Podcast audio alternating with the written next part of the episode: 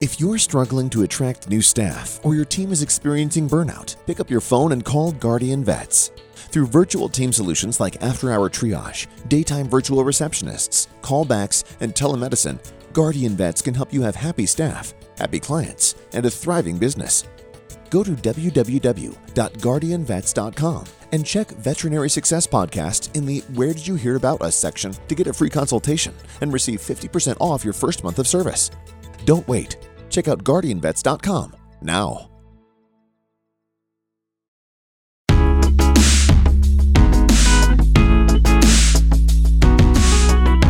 Welcome to the Veterinary Success Podcast. I'm your host, Isaiah Douglas, and I am excited. You listen all the way through the episode, or if you just want to fast forward to the end, I'm going to start posting opportunities for a, practice ownership, and B, associateships with folks that I know around the country that are doing great things. And I'm going to do a quick read of the opportunity, have links in the show notes to those opportunities. And I hope for someone out there, it can be a great connection to find either that practice ownership dream opportunity and or a great associateship that leads to the balance, the work life that you're looking for. So with that, excited to launch that. There will be more over time as more owners start uh, reaching out. But I am excited to do that. So check that out at the end. Don't leave too fast after the guest wraps up.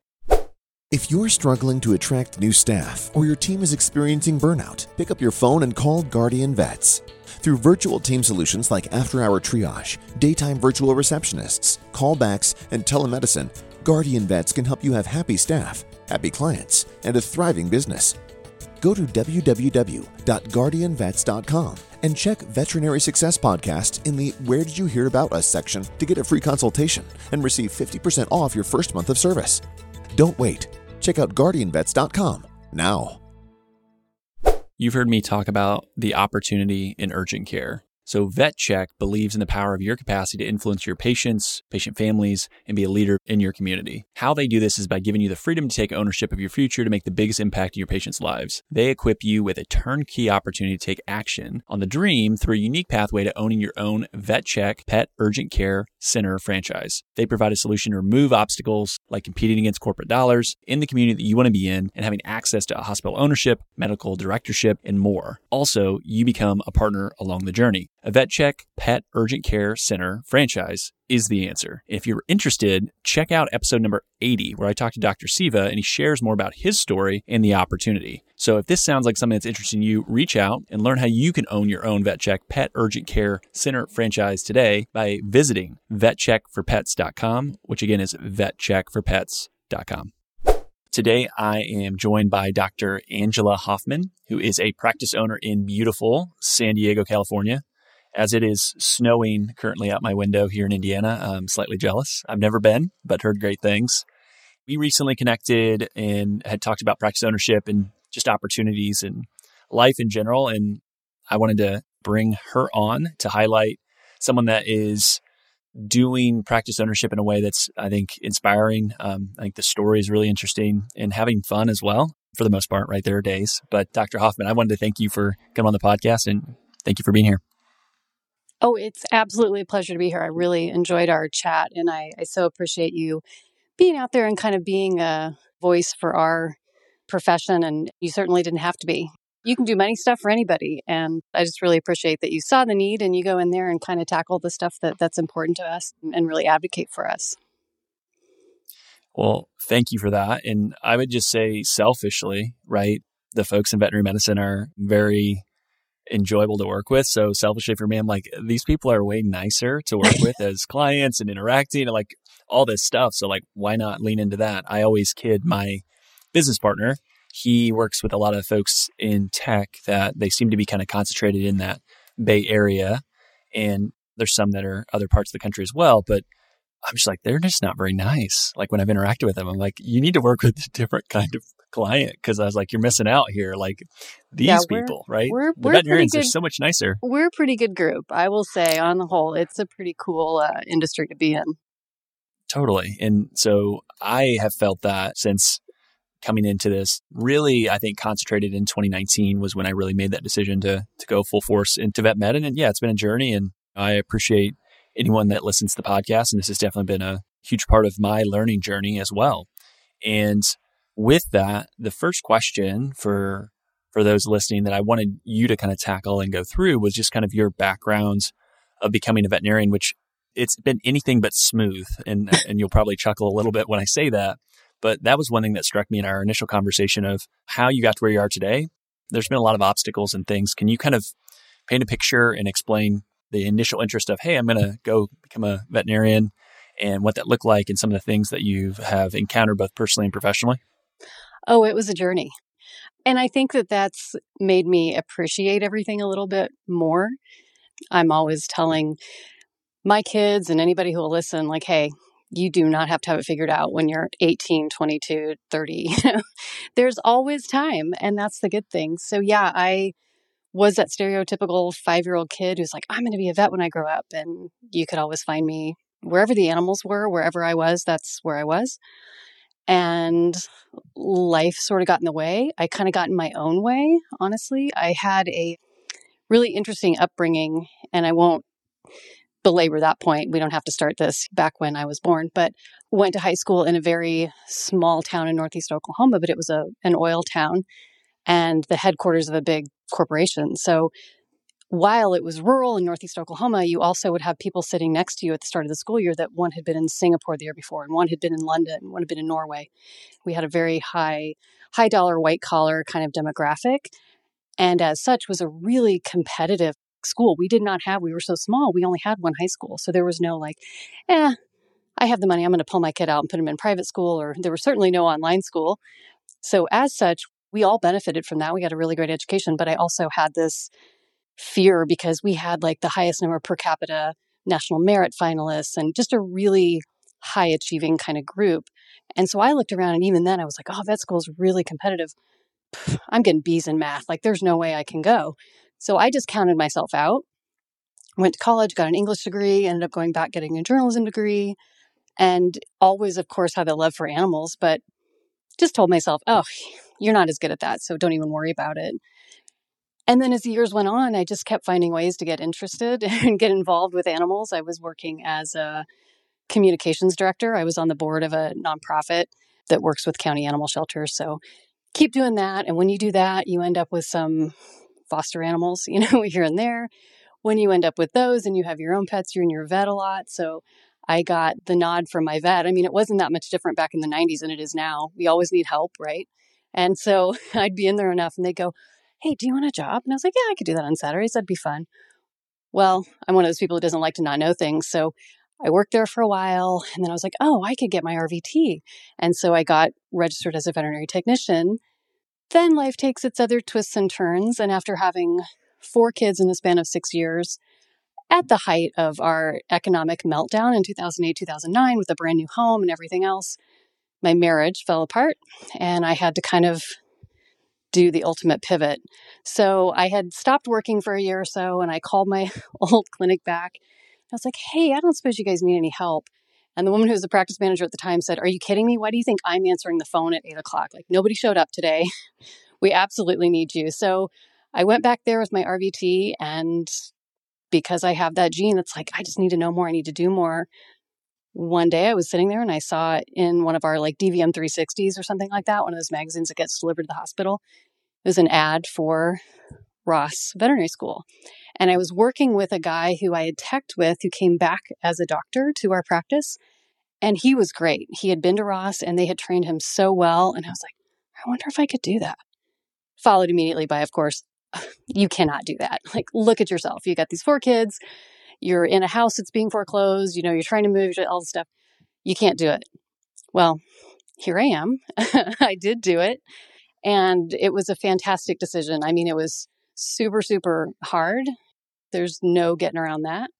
But it was, I think, the thing that I was kind of leading up to uh, my whole life. And I think that if I had done it at 25, I don't know that I would be where I am and that I would have appreciated it as much. So, yeah, it was incredibly, incredibly difficult. The kids came with me for part of the time. They certainly saw me studying, doing my prereqs, and then in in school. And once I got out, so it was a journey for all of us. That's for sure.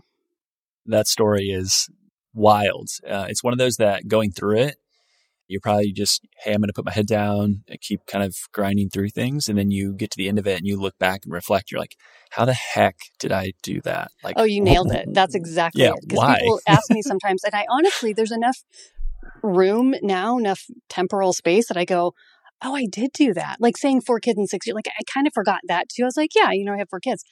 And then I was talking to a client and she was, you know, trying to bring the kids in and get them out of the car and stuff. And I was like, oh, listen, I had four kids in six years. And my brain just went, what? Oh my God, you did. Like your brain does completely skate over this stuff as you're doing it sometimes. And that's probably self preservation. So you graduate from Ross. What's Oh, next I after that? What what happens? Yeah, fun fact. I actually didn't even go to Ross. That was where I started to look at. And then I had a friend who was going to SGU in Grenada, and she was really happy with it and liked it. And I liked their scheduling a little bit better. They do it as a typical school, like you go in the fall, then you have a break over the holidays, and then you go again in the spring, then you have three months. In Ross, at least the way it was then, I assume it's the same. It was seven semesters and it's just back to back. So you have only two weeks between each one. And I was like, that's not going to work for me, you know, if I want to come home or anything. So I did. I ended up at St. George's University. So I was there in Grenada for three years. And then I did my clinical year at the University of Georgia in Athens. And after that, I did come back and I worked at the hospital where I had been attacked, that hospital that so many years ago I called and said, Hey, do you still need me? And I went back as a doctor. I thought I was going to buy into that practice. That was kind of what was presented to me. And like so many associates before, that didn't come to fruition. And it was a little bumpy when I decided, wow, this isn't happening and I need to leave and make my own opportunities. That didn't go over great with the practice owner. And, you know, I think looking back, I don't think she was ready to sell. I don't think she would have even really wanted somebody to buy in, but she thought maybe she needed to pursue this. And anyway, so that's another one of those just life twists and turns and a door slams in your face and you think, oh, how am I going to get past this? What am I going to do? This was my thing. This is the whole reason I went to vet school was so I could come back and join this practice and buy in and grow it. I think about it now and go, oh man, if I had gotten that opportunity that I thought that was what I wanted at the time, that I just don't think that would have been for me and I wouldn't be on this path that I am now. So yeah, these things just I hate to be too Pollyanna about it and like everything works out for the best because it's certainly not that way. And certainly a lot of blood, sweat, and tears and more tears and more tears go into it. But yeah, I'm really happy with where I am right now. And that would not have been an option had I pursued the other thing. If you kind of go back in time to that opportunity when it was presented and when you thought it was going to happen, is there any lesson or anything that you would share for that associate that may be listening that thinks they have a similar opportunity or wants to entertain something like that that you would say hey maybe approach it this way and this is what i should have done to maybe not have it take as long to come to the conclusion that it wasn't going to work or just good questions to ask any any so, thoughts there So many things. Yeah. And I think the main thing has to be just having transparent conversations. And part of that was me, like not wanting to have those, because this was a person that I considered a friend as well. And we went way, way back. And so I maybe didn't push hard enough on some things. I can put that on myself for sure to just say, hmm, I should have had those those tougher conversations. And I think those conversations are, hey, this sounds great. We're sort of talking around this. Let's put some things down on paper. The big giant red flag for me was when the financials were not shared with me. Instead, I was given a, well, and this was before the consolidators went super crazy, right? This was like four or five years ago. And she was still getting things in the mail like every month of, hey, have you thought about selling? You know, she knew kind of what the idea of what a multiple was out there and wanted to sell me for that.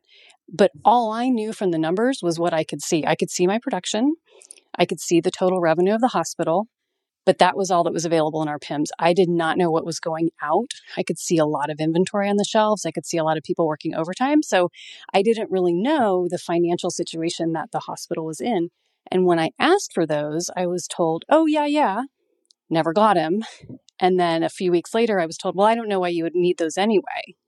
Hello giant red flag right? Like as anyone doing anything financial you got to know you've got to see the numbers you've got to see the p&l's you've got to see what's going on. So i would start with just asking for hey are you comfortable letting me into the practice management system or to see your P&L, you know, whatever it is. And if that is not pretty immediately forthcoming, giant, huge red flag. Absolutely. It's just like when a lot of times people say they want to buy real estate, right? Like, oh, I want to have passive income and all these different things. You know, what do you think? And it's always like, well, what's the price that you're going to pay for it? It's the yeah. same way with a veterinary house. Great opportunity. Practice ownership's great. Mm-hmm, and I beat mm-hmm. that drum all the time in this podcast. But well, what are you paying for it? Is always the yeah. I, what are the I terms? See what does I it look see like? what's coming in, and that's great. But what's going out? And and there was real estate owned, and what does that look like? How much are you paying yourself for that? Is are you paying your staff a living wage? Are you paying them too much?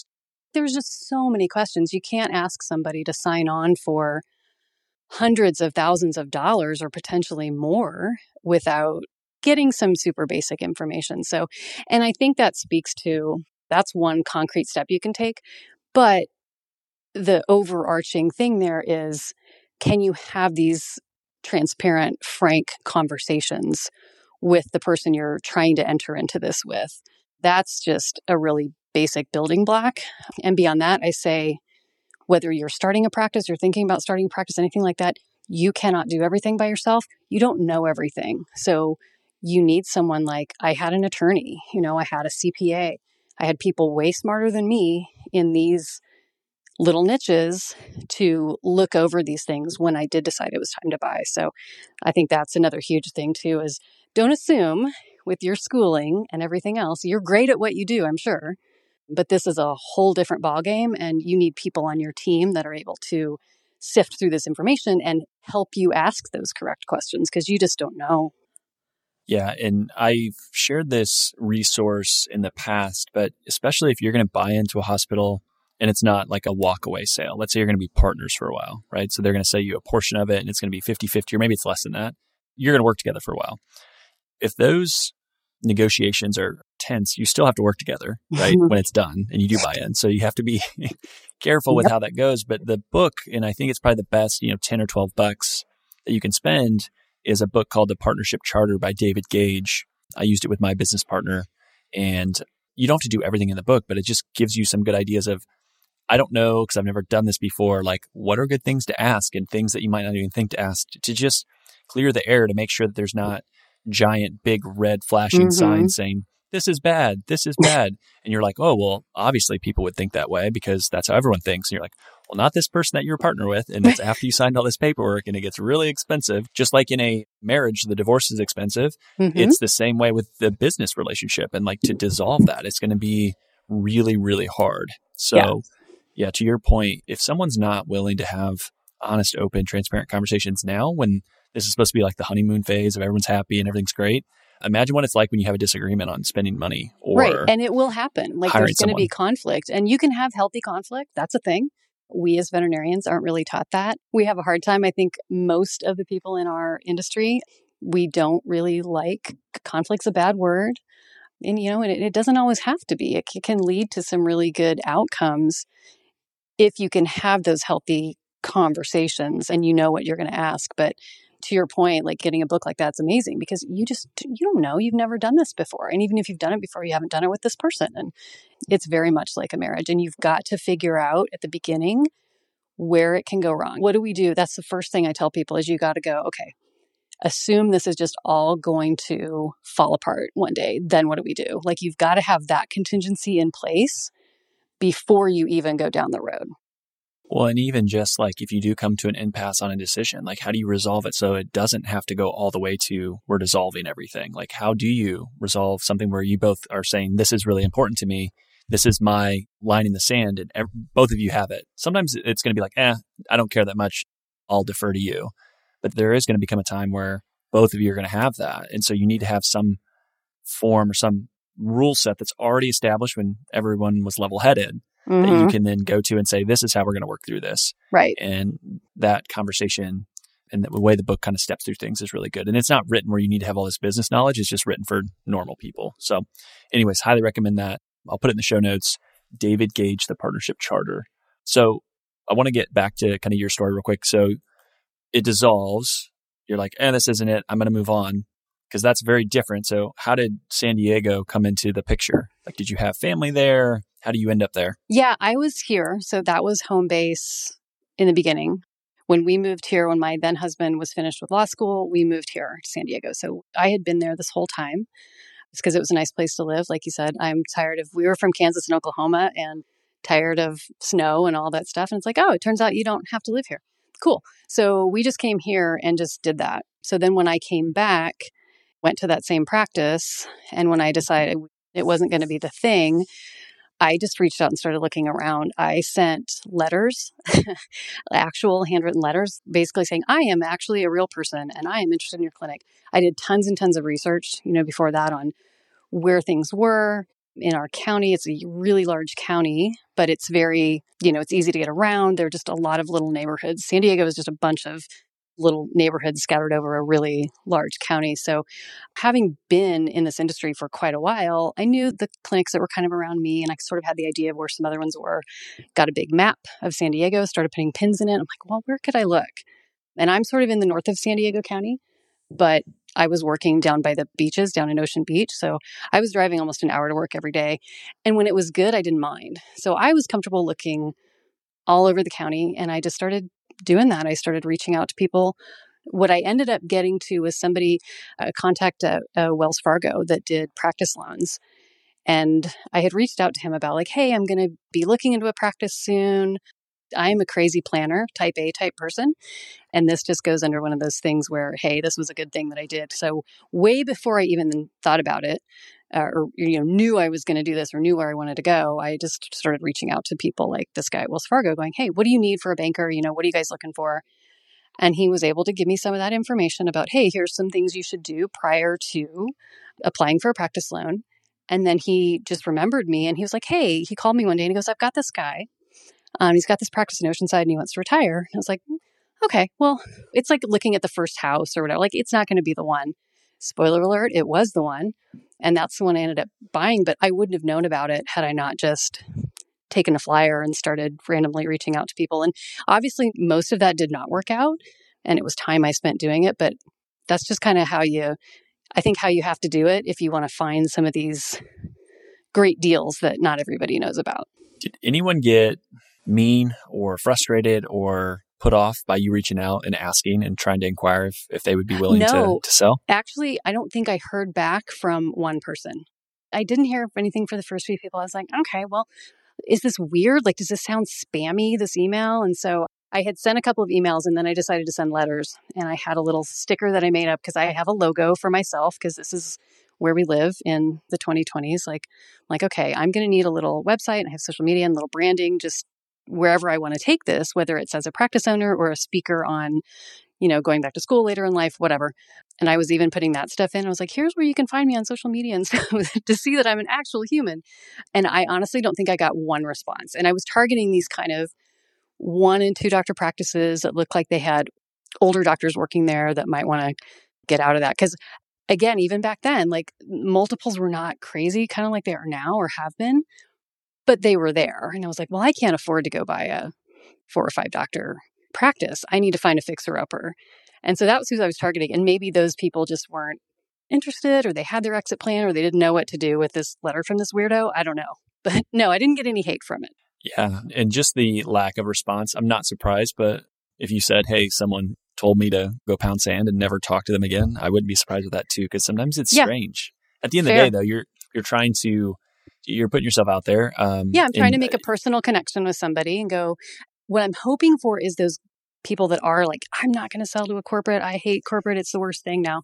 We can debate that all day. I've worked for corporates. I don't think they're terrible, but some people have super strong opinions, especially these kind of older veterinarians that maybe don't want or need the quote unquote life changing money or aren't going to get it. Because honestly, I'm looking at these practices and like the one that I bought was a no low it really wasn't worth what I paid for it, but I knew I could turn it into something. That's what I was hoping for. I was hoping I was going to get that person that was like, I don't want to sell to a corporate, but I need to get something out of this. So here you go. And it's in a great area and I can turn it around. I know what you're talking about, but can you describe what a no low practice is? Yeah. So what this is, is a practice that is functioning and it's making some money, but it's not really worth money. And that goes back to what we were talking about before about this practice. that looks great and it's, you know, bringing in money and we're employing people, but is everything going out to rent, to paying people or they're paying everybody and that's great, but maybe they're not paying themselves because quote unquote, oh, I don't need the money anymore or I don't need that much to live on. Well, when you get down to a P&L and you look at that, if you're seeing a business that its EBITDA or its profit is 5%, that's not a going business. You know, it's not something that someone could come in take over and start making money from. So that's personally what I was kind of looking for, as long as it was in the right place. And I'm super lucky, I know, being in this metropolitan area. If we were in rural Oklahoma, that's a much harder deal. You may be the only vet in town, maybe the only vet for 50, 100 miles, but if you don't have anybody who wants to come in and purchase that practice and you don't have enough caseload for them, then even though you're doing okay, that business might actually not be worth any money. So I knew that where I am, I could take something that was not making a lot of money and turn it into something else. So when you purchased it, my notes from our first conversation was you had one employee and kind of walk yes. us through from starting with that one employee and what it looks like now. Yeah. I think this veterinarian was a mid 70s at least had kind of retired on the job. He was there every single day, but he, there were only like a few appointments coming in. And I think he just figured out what his nut was every month. Like, I'm going to make my nut and then I'm good. So there were a lot of prices that were a little high. But those are the levers you push, right? If you don't have a bunch of people coming in the door, you just raise the prices, or you can kind of lower the prices and do a little more volume. His was low volume, higher prices. He had typically had three employees at a time. At that point, he only had two. And the day before I came on, one quit. So yeah, I had the one. And I was just thinking about it yesterday because I was looking at, I have a new associate and I'm watching people just kind of run around and talking about what's coming in, what's coming in tomorrow. And I was like, oh my God, I so clearly remember 2019 and the phone would ring and I would like run up behind the receptionist answering the phone and listen. And then I'd go, who was that? What were they calling about? Are they coming in? Like I was just could not wait to get people in the door. And I had one person, and now I have this kind of flurry of activity and and RVT and people who are becoming RVTs, and I'm able to mentor people and get externs from vet schools. And it's just been a slog. It's the same thing, honestly, as going to vet school. For anybody who's out there who wants to try it, it's just getting up every day and you go in and you do the stuff that you need to do. And hopefully, at some point, it took me about six or eight months to kind of really be able to step back and think some big thoughts because I was so consumed with working in the business and a little bit of working on the business just because I had to get butts and seats, had to get people in the door. But I don't know. I mean, when I look back on it, I'd love to be able to tell you, oh, yes, step one in the first month, do this. And then you get to step eight, and here you are. But I really think a lot of it's just, it's just determination. It's just getting up every morning and going, all right, I'm going to go in, I'm going to do the things. And you do that every day and every day. And then you can look back and go, oh, wow, we've grown our business 30% year over year. We're employing this many people. I'm able to support my family. And it's only going up from there. So I get really excited when I, I have those little flashbacks when I'm in the middle of all the craziness. I'm like, oh, yeah, I wanted this. This is good. These were the problems I dreamed about. Yeah. 16, right. And they're yeah, always problems, right? That's the other thing. It's not like you go, oh, okay, so whew, once I get to this level of revenue or this many clients or I have an associate, then my problems will be over. And honey, no, like you just bought a bunch of different problems. Yep. So, and that's okay. Like that's what you're supposed to do. Like every rung up this ladder, you might get rid of a couple problems. You're going to find some new problems. And that's another thing about, I think, practice ownership is you've got to kind of enjoy that. You've got to enjoy it. And I'm not saying every day is perfect it's like Christmas. There are days when I want to hit my head against a wall and do. But on the whole, it's a super fun game. And I love playing it. And it's like, oh, new challenge. Okay, let's go after this. And that's the mindset I think that you have to have to be successful as a practice owner. Man, you've like looked at my notes because I was going to ask that question. You just answered it, which is great. But two other things that actually I want to ask about that just came up from what you just shared. The first being your team and kind of how you've managed to not only grow, but retain the people that you've brought on. Can you talk a little about the journey? I mean, have you had a lot of turnover? I know staffing seems to be the issue in veterinary medicine, and you keep hearing that over and over again, but I'd love to hear kind of your thoughts and the journey that you've been on, know, becoming the boss, right? So being the one that everyone's looking to. Yeah. I think my business model at this point is I'm just going to sit here and just wait for you to get upset at where you're working and why it's awful. And then you can work for me. I have stolen away so many assistants, technicians, now a doctor. And it's all about just kind of, I don't know if networking is kind of the right word, but just we all know people, right? It's a really small industry.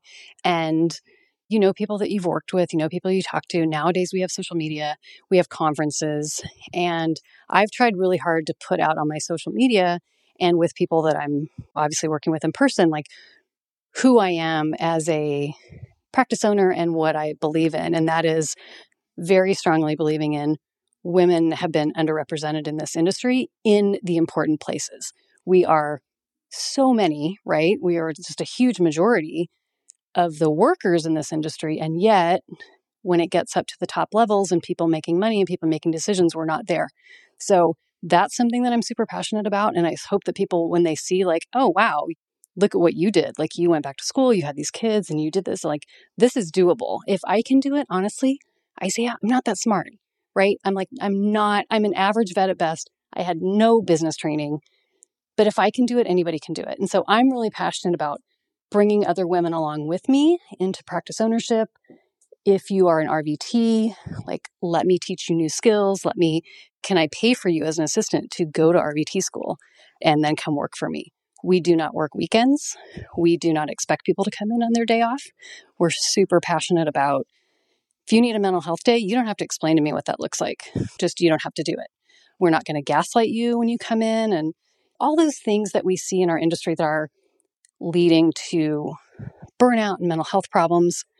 And that goes for the clients too. I don't tolerate bad client behavior, and I'm super vocal about that. So that's been kind of my business model as I look at it. And honestly, I have people coming to me. So I have an ad out like on Hound and you know other places, and sometimes we'll have little ads out. I don't really do Indeed anymore, but I don't have to because I have people at least a couple of people a month coming to me asking me like hey are you hiring? What's going on? And and those people don't always come to me like don't get me wrong i'm not beating them off the stick or anything but it is interesting to me that like the bar's kind of low. If you just sort of tell people like hey i'm going to treat you well i treat my people well like i show up every day and i do these things and i live these values people will come and find you and that's kind of been my experience. I've had you know a little bit of turnover just from life oh, my husband got transferred, you know, I've got to move on. So we had to find somebody else. But for the most part, my people that have been with me have been with me for a pretty long time. Considering I've only been in business for three years, you know, I've got people that have been with me for half of that time. And that that really excites me. That makes me happy. Absolutely. And what you just talked about of people approaching you and it being a tight knit small community, I've heard that from others as well. It's like when you're doing good work, that gets noticed in the community because just like when you were looking for a practice to purchase, you kind of knew who may be good to approach, what were better practices, maybe which ones weren't as good. Oh, there's some issues at there. I don't want to go there. And so I think that again speaks volumes where it's simple, but it's not easy. You know, you got to do 25 things really well, do a handful of things really well. And at the end of the day, care and like genuinely care. And you'll be shocked at what happens because most people yeah. just aren't nice and don't care. And treat their people like crap. Yeah, the bar, like, like, I said, the, the bar's yeah. on the floor. Like, yeah, all you have to do is just really basic. And this is what we do with our customer service. I think that's why we've been able to grow so much too. I tell our team, like, hey, we don't do anything really different from the guy down the street, right? We're doing vaccines. I'll do a health certificate. We're doing your basic surgeries, anal glands, nail trims, you know, whatever. The thing that makes us different is us. And that's it. Like that's all we have. So once you kind of really buy into that and you buy into the fact that these are my people and they're great people and I'm going to treat them well, if people know you care about them, whether they're your staff or whether they're your clients, I mean, that just, like you said, I mean, it just opens up a whole new world. And I mean, don't we all want to be treated like that? It's not a difficult concept, but I guess it gets lost in the day to day for a lot of people. Yeah, I don't want to put words in your mouth, but I think you're similar to me where if we have someone on the team, I'm getting to work with them. They don't work for me, right? Exactly. Like there's a big difference. If anything, I work for them. Yeah. Yep. Yeah. And I think that reframe can be very, very helpful. You talked about growth and you just mentioned a little bit there, and part of it is the team and how you do things. There's no IP. It's not this magic formula that, but did you do anything creative marketing wise um, at the beginning or was it right time, right place? San Diego's a growing spot. There's a need for care and they just started finding you because I know you mentioned a little bit about social media as well. So I was just curious if you did anything creatively from a marketing perspective. I don't know that it was super creative. I think it's kind of like the minimum at this point. But listen, again, with our industry, we're sort of allergic to change. I mean, it's been fairly recent that a lot of these smaller practices, especially, have even said, oh, we need a website. Like, that's important. And it's not just the basics, like, why do you need to do videos? Why do you need to do, you know? So I think we definitely lag, and I wanted to be a little bit more on the leading edge of that. So we did, this was back when kind of Facebook Lives were a thing and we were doing work with some rescues. And so I would jump on a Facebook Live and be like, here's this litter of puppies we have. And when I look back, and, and even now, I wish I could do more because this is who you are. This is how it is in, in the era that we live in social media, anything you do online, that's just your reputation. That's what back in the day we would call like having a good reputation and getting word of mouth advertising and things like that.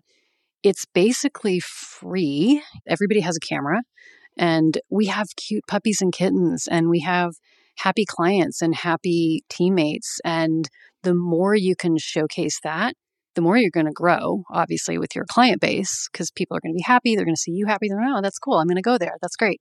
I had one client, this was like my favorite moment in the last three years, I think. she had this pit bull and she said, You know why I came here? I was like, uh, No, please tell me. Do I want to know? And she goes, I saw you guys feeding a pup cup to a pit bull on your social media. And I thought, Those are my people. That's hmm. where I want to go. And I was like, Yeah, it's working. And so we have a Slack channel. We have a channel for team shout outs. And I was like, Hey guys, that's where I put this kind of stuff. I'm like, oh, This is why we do it. And I can tell you, I can hear former practice owners that I've worked with sometimes when I make videos going, what, what are you doing that? Like, I can just hear them in my head going, what are you doing that for? Why would you do that? This is stupid. You should be doing XYZ. And then something like this happens, and I'm like, yeah, yeah, that's why we do it. Because what else, again, what else do we have? We have our people, we have the way we treat the animals. And so that's what I've always tried to do. And I think it helps you not just with the clients, but obviously as a hiring tool. Everybody's seeing these, not just your clients, it's potential employees. And when they can see you having a good time at your hospital, people who obviously enjoy working together, you're treating the animals really well. I mean, all of that is just nothing but good. I call it small ball. I'm a big sports fan. And I don't know if you know baseball, but not everything has to be a home run. We're just going to hit some singles. We're just going to hit some singles and we're going to throw a bunch of runs on the board that way. I love it. So, Padres fan, or do you follow another team? I have to ask now. No, Padres fan for sure. For sure, for sure growing up living in the midwest we had you know back in the 80s you had your three channels maybe you got the uhf like if you were lucky it was a good day and there was no bad weather both of my grandmothers were huge sports fans so we would get royals games we would get cardinals games and occasionally on the uhf we got wgn and we would get cubs games. So always a soft spot for those teams but living here for gosh almost 30 years now for sure for sure a padres fan and it's about it's about damn time. That's all i have to say. Hmm. Yeah, that's awesome. Baseball for me was the sport that I loved growing up and used to watch a lot of baseball, and it's just faded and faded and faded to where I just I'm oh. more disinterested. But I married into a big Cardinals fan family, okay, so they're big Cardinals fans. So I'll watch them with my wife and with in-laws, but I'll allow it. Yeah, yeah. My dad was a big Detroit sports fan, so Detroit Tigers. It's like when they they lost to the Cardinals in the World Series, and this is going back probably 2009, 2010. It was yep. a couple years after that. I just got uninterested when they disbanded that team and they've just been bad. But yeah, my baseball memory is seeing the team that tied for the worst record in Major League Baseball history, which was the Tigers. Uh-huh, beat yep. 10 to nothing. And it was a blazing hot day that we went into Detroit and watched the entire game because my dad's like, well, we bought these tickets. We're going to watch the whole thing. Yeah, it's just we're miserable. Stay. Yep. And they just got absolutely hammered. And I was like, well, this is fun. And that was the end. no, yeah. What what's the end? I was still interested at that point. But yeah, that's definitely a memory that's up there. But yeah, baseball for me, it's hard to for that one to stick. And I think of it similar to marketing in a way. You have to find something that works that you can be consistent at. And mm-hmm. what I've noticed for me, and again for you, it's video content. I like doing video. It's fine. I can do it. Writing for me is probably the hardest thing because I just don't think I'm naturally gifted.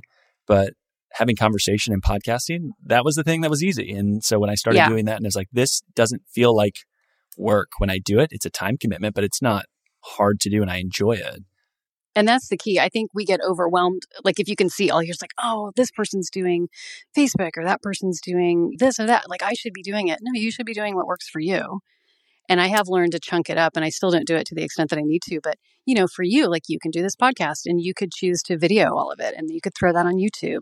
You could do it yourself or you could get an assistant to like, you could probably write three different pieces of content based on every podcast. Throw that out there, but do the thing that lights you up because it's obvious. Like when you do your podcast, I hear it. This is the reason I subscribed and I listened is it's interesting to me, mostly what you're talking about. But even sometimes if the subject isn't great, like I can hear your interest in the other person and you're bringing on people that you think are going to be of value to your audience. And, and that's really obvious. So stick with what you know and you love because it very much comes out. Yeah. Well, and I appreciate that. I have to ask, have you been on other podcasts? Because my favorite thing is people that they've never heard them before. So I have to ask, have you been on any other podcasts? I should ask this before. Well, I did Nicole Clausen. She does the veterinary inventory. Yeah. She's that specialist. And I did another one. Those were last, it's been more than a year.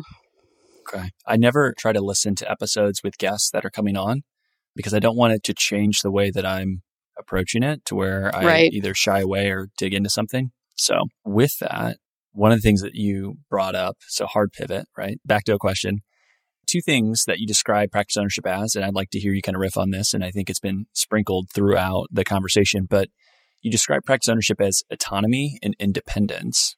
So I would like to kind of just let you talk a little bit about how you've came to that conclusion and how you've looked at that as your careers has changed and evolved. I like to describe myself as I'm probably unemployable at this point. I don't know that I could for any length of time work for somebody else. And not that like I know everything and I'm perfect and they don't know what they're doing. Far from it. But there is just something for me about really sailing that ship by myself and knowing I'm going to get a hundred questions a day from clients, from team members, and I'm the person who has to answer the questions. And I have to ultimately decide how much do we charge for this thing that we're going to do and color is the lobby going to be and do we need this piece of equipment? And that is something that brings me a lot of satisfaction. So i think that that's something that you have to look at. You've got to know as a practice owner that you're going to get to do whatever you want to do. And for some people that's too much you know they want to go look i'm going to show up i'm going to work from 9 to 5 i'm going to do a really good job for you i'm going to lock up when i leave and that's it. And that's totally fine. Like we need all kinds of people in this industry in this world but that's me I need to know that I can choose, like when I'm going to go on a vacation, I'm not going to ask anybody. I'm going to go. Now, my business is going to go down. I have an associate and I might get a relief vet. I'm going to have to pay for that. It's probably not going to make me as much money, but whatever. I can live with that. I can't long term live with, excuse me, do you mind if I take a few days off? Because I'm going to, like, I don't want to have to justify that to anybody. I just want to be able to do it. So for me, that the autonomy and independence is absolutely key in all of it. And knowing, right, that some days what that means is you're the one who has to go in when you thought it was going to be your day off, or you don't get paid that pay period because there was a plumbing leak or something like that. But I'll take that trade any day. Yep. And I think once you get a taste of being able to do that, like probably the first time that you paid yourself, and I think I tweeted about this a while back, but the ability for a business owner, the first time that they're able to pay themselves from their business, like you get that taste of freedom you don't necessarily ever want to walk back from that when you're like, oh my gosh, I can do something that I love and I actually can get paid for this. It's really cool. And then mm-hmm. you think about the responsibility, like you talked about earlier, where now you're able to pay and sustain family life for someone else. And like that's a huge responsibility. Back to what you just talked about with the plumbing leak, the idea of like leaders have to eat last. Yeah, you are taking the entrepreneurial risk. Your upside is much greater. But those people, like that's a weight and a responsibility for you to execute because yeah, their mortgage payment, their car payment, their kids' school, like all that stuff is on you. And I mm-hmm. think for some mm-hmm. people that feels overwhelming, but like that's such an awesome opportunity to say, you know what, I can help people make what they need to make and encourage them. And especially with you growing, be like, and I can help them make more here than they could somewhere else because I can make their work more satisfying and they can make more. And that's like a win win, which is awesome. Yeah, it is really cool. And I think it really hit home for a lot of us during COVID. And it was like, oh crap, you know, am I not going to be able to do this? Am I going to have to cut hours or cut people's, like, what am I going to do? And so it, it can be overwhelming at times, but once you kind of get the machine up and running and you can look around and be like, I'm paying this person enough so that they are going on a vacation and they're getting paid time off from me and they got paid well enough that they can go someplace, their daycare is covered. Like, that's really cool. Like, I don't know if that's an ego trip or not, but it just feels, Doesn't matter. It, it does feel really good. Do you do anything outside of veterinary medicine to keep you grounded? That's a hobby that's completely different to keep your mind fresh. And also, so that you don't tie your whole identity to being the practice owner or the veterinarian. You do anything outside of that? I don't know. I mean, a little, I guess. It is pretty all encompassing for me. And this is, again, the part where this is a good time of life for me to do it because my kids are gone. My kids are 21 to 27 now, and they don't need me. It's not that day to day situation that it was when I was like, well, I can't really pour myself as fully into something else because I do have these things at home that are incredibly important to me. And obviously, they're still incredibly important to me, but sure. they're just not under my roof. And yes. so it has been a little bit of a blessing that I've, you know, having the second act time is like, okay, if not now, when? I see people who are my age. I'm 53 and I went to school when I was 42 who are getting to be my age and their kids are now leaving and they're they're having a huge crisis of, well, what do I do? Because you have to, you pour yourself into this 18, 25 years and then it's gone. And what do you do? So I'm very grateful that this is my time to do this because I can put all of myself into it. Now, with that said, I also get to take that nice time off that I mentioned and like I can run up and see my daughter in LA if I want to for a couple of days and I have another daughter who's in Davis and I can go visit her and I can go visit friends whenever I want to. I have a great group of friends from high school that we still hang out. I live on a little kind of hobby farm, so I'm looking out at my horses and goats right now.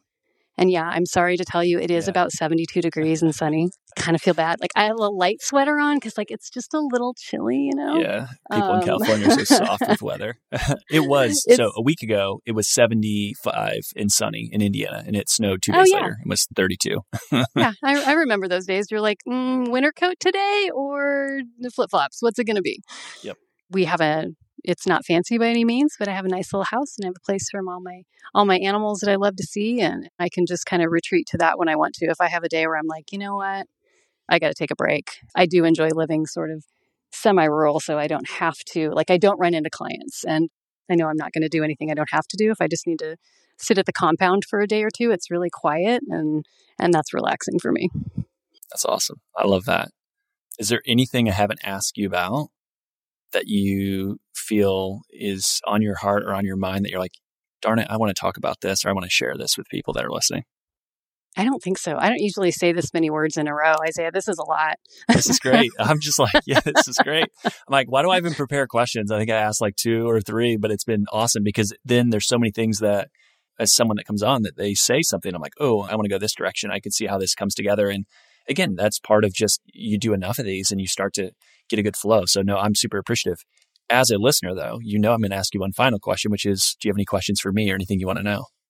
I do. So I thought about it after our last thing, and I've been to the dentist recently. How did dentists do it? Like, how do you do it as a single doctor? Because my whole goal right now is like, yes, I'm a single doctor. I brought in another one. I probably want to get another one, you know, in a year or so, and I want to buy another thing. And my goal is to kind of get out of the day to day and be more of a CEO. And I'm looking at my, I was there the other day, I was like, I'm looking at this one guy and he's here every day and it's a single dentist deal. And I, a lot of them are, at least that's been my experience. How do they do it? Like, do they get relief dentists? How do they sell the practice? How do they take time off? How do they scale? So many questions. Yeah, all good questions. So when you say that, initially I was thinking of a, a dentist locally that's a client and he did a startup. He's by himself and has done really well. But what he's ran into is the staffing thing where he could be more productive. He just doesn't have the people, which I think is traditionally there.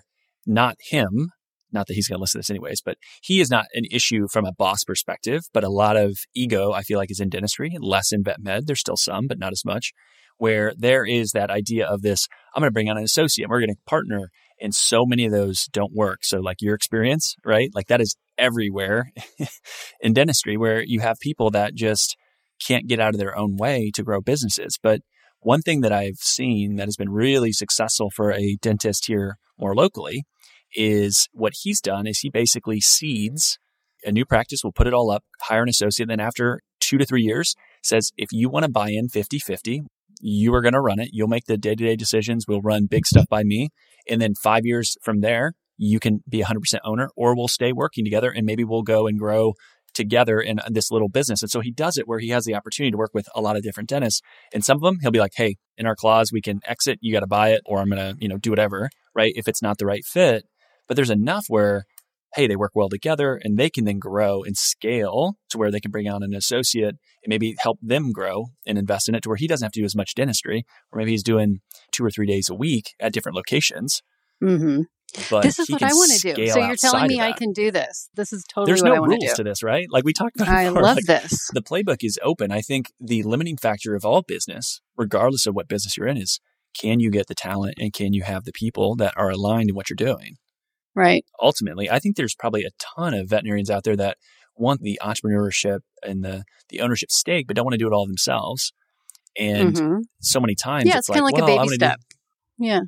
So seed them. And this is where I push back. And I had Paul Diaz, I don't know if you listened to that episode with non competes. That's where I'm like, hey, if you have someone that really wants to be an owner, you're not ready.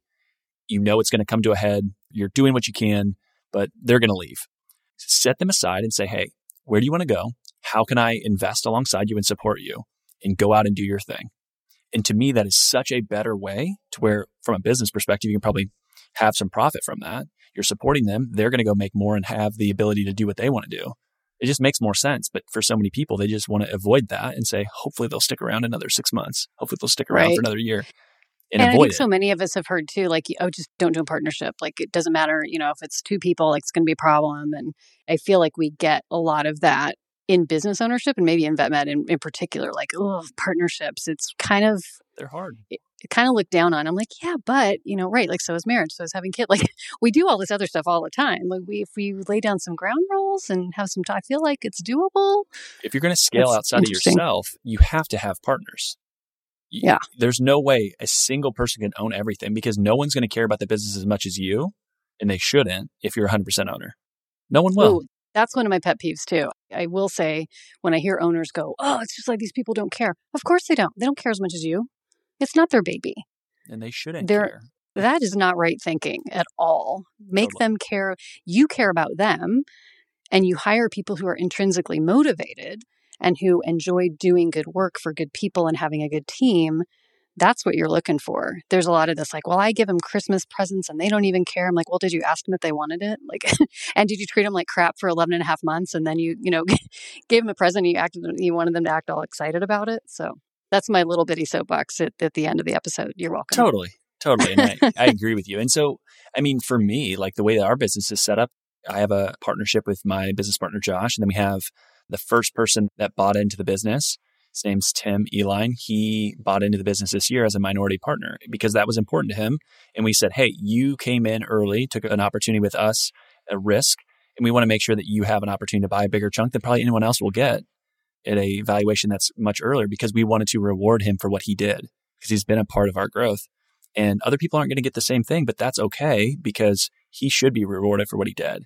And so I think he you was have there to at the just, beginning. He's got the skin Yeah. in the game. That's important. and for one of the other members of our team, awesome advisor, zero interest in ownership. He's like, Hey, Right. I want to work with people. I want to get paid and I want to be able to work remote, which was a big thing. And we were like, that's fine because of the way our business is structured and support me, but kind of let me do my thing. Let me do my work. And he does awesome and he doesn't need hand holding. So it's like you hire someone good, let them do their thing. And Absolutely. And they don't all have to look the same. There's different seats on the bus for everybody. And I think we in veterinary medicine especially kind of get, get lost on that. Like, no, it's supposed to look like this. And if you're a tech, you do this. And if you're an associate, it's like, well, but maybe not. Like, can we make it a little better for people and make them stick around longer? I would tell you, you can absolutely scale and kind of get to that more CEO role and have, you know, multi location and do things in a different way. It's just finding associates. And shoot, I would think recruiting to San Diego would be easier outside of the taxes that you have to pay. But outside of that, right? The Yeah. area, Yeah. there should be some good demand for people thinking, like, I want to be here and like, what can we do? Yeah. So maybe if you're listening and you're wanting some ownership and growth and other things, maybe there's a connection. And I think that's one of the things that I love doing on this podcast too is helping people find others within the industry that think similarly. So Yeah. Absolutely. And I love it. I would love to expand that to not just veterinarians, but to have more of a profit sharing or ownership stake for the support ta- staff too, because they work hard. And why do we leave them out? You know, in a lot of states, they're allowed to own. totally. Yep. That's a great point. That's something we should look into as well. So, all right. So, when I need financial advice on setting all this stuff up, I'll call you, right? Okay. Let's do it. Um, thank you for the time. And for Oh, those absolutely. that do want to reach out, I know you're on Instagram because that's how we connected initially. And I'm really bad. So anyone that reaches out to me on Instagram, you have to give me some grace at like maybe a week because I don't have Instagram on my phone and I only check it on my computer just because I don't like it on my phone. And that's a Yeah. whole other side You have have conversation. But boundaries. Boundaries Yeah, are just- important. don't want to waste time and it's not productive to be on my phone. So would you tell them to reach out there? Is there an email address? Go to your website. How do people find you? How do they connect? Yeah. Yes, Instagram, and I've been more active on TikTok lately. I'm say what you will, I'm a 53 year old woman. I love me some TikTok, and I feel like I can really be myself on there. That was kind of where I found my outlet. It's like, oh, this is interesting, and I could really say a lot of what I wanted to say about practice ownership. And it somehow seems a little harsh when I put it on Instagram. I don't know. TikTok's a different animal, but anyway, I am the San Diego DVM on TikTok and on Instagram, and I have a website that I don't pay nearly enough attention to, but it's there at sddvm.com. And you can email me from there. Awesome. Well, Dr. Hoffman, thank you so much for the time. This was fantastic and uh, really, really appreciate it. Absolutely. I'm happy to do it. Thank you so much. As I kind of close again, one of the ideas of what I want to do is talk about really good openings for opportunities for associates, practice ownership around the country. So there's going to be more of these as they come up. But the two this week are a Central Indiana private practice, so equine or kind of GP companion animal. It is in beautiful Hamilton County, Indiana. It is full time, base plus bonus. The team is fantastic. They are going to be a uh, AHA accredited hospital. They have six doctors, and you will have good flexibility on lots of good things. There is a link to this opportunity in the show notes as well. Again, Central Indiana, beautiful place to raise a family, good affordable cost of living for those that want to buy a house and can't afford it and where they're at. Coming to Hamilton County, it's a great spot. And then the other one, maybe you uh, are like, well, Indiana weather kind of sucks. I would much rather prefer to be on the beach. So, what about a beautiful practice where you can walk to the beach? So, Fort Walton Beach, Florida. So, Bayside Animal Hospital. It's a currently two and a half doctor, non corporate small practice, lots of growth and opportunity. It's been around for about 30 years, new ownership back in 2021. So, there's a young doctor that's taken over and really excited about, I think, what the future holds. They're growing and definitely want to uh, expand and hire. So, with that, if you're interested in that position, I'm going to put in the email in the show notes as well for Bayside, but it's Bayside Vet 251 at yahoo.com. And I will put in also the phone number. I need to get him to list that somewhere where I can send you a URL to apply. But yeah, check it out. So there also is no weekends there. So I just wanted to throw that out there. There's no weekends at this hospital. It's important that they are going to get out on time, is the other thing they mentioned. So with that, thank you so much for listening as always. And I love feedback. So let me know if there's anything you would like to hear more about or things you want to hear less about. And with that, have a great week. Thanks for listening to today's show. The comments made on today's show should not be taken as investment, tax, or legal advice. All comments are for educational purposes only. You should consult your team before implementing anything. Isaiah Douglas is a partner of Vincere Wealth Management. Isaiah is registered in the state of Indiana, California, Texas. The biggest compliment you can give to this podcast is to share it with a friend. Reviews help the show get found, and Apple Podcasts is the platform that predominantly is how people listen to the show. If you have three to five minutes, you like the show, please head over to Apple Podcasts, give us an honest rating and review. That'll help more people find the show. For all of today's links and information, head over to veterinariansuccesspodcast.com. There you can subscribe via your favorite podcast platform so you won't miss another episode. Finally, finally, if you'd like more information, insights, and have the ability for your voice to be heard and interact with show guests, join the private Facebook group. You can go to the Veterinary Success Podcast on Facebook or head over to the veterinariansuccesspodcast.com. Scroll all the way to the bottom where it says about your host and then click on the Facebook icon. That'll bring you into the Facebook group. I'll approve you, you'll be in, and then I'd love to hear your questions, feedback, and anything that you'd like to see added to the show. So, with all that, thank you so much for listening. I'll be talking again to you soon.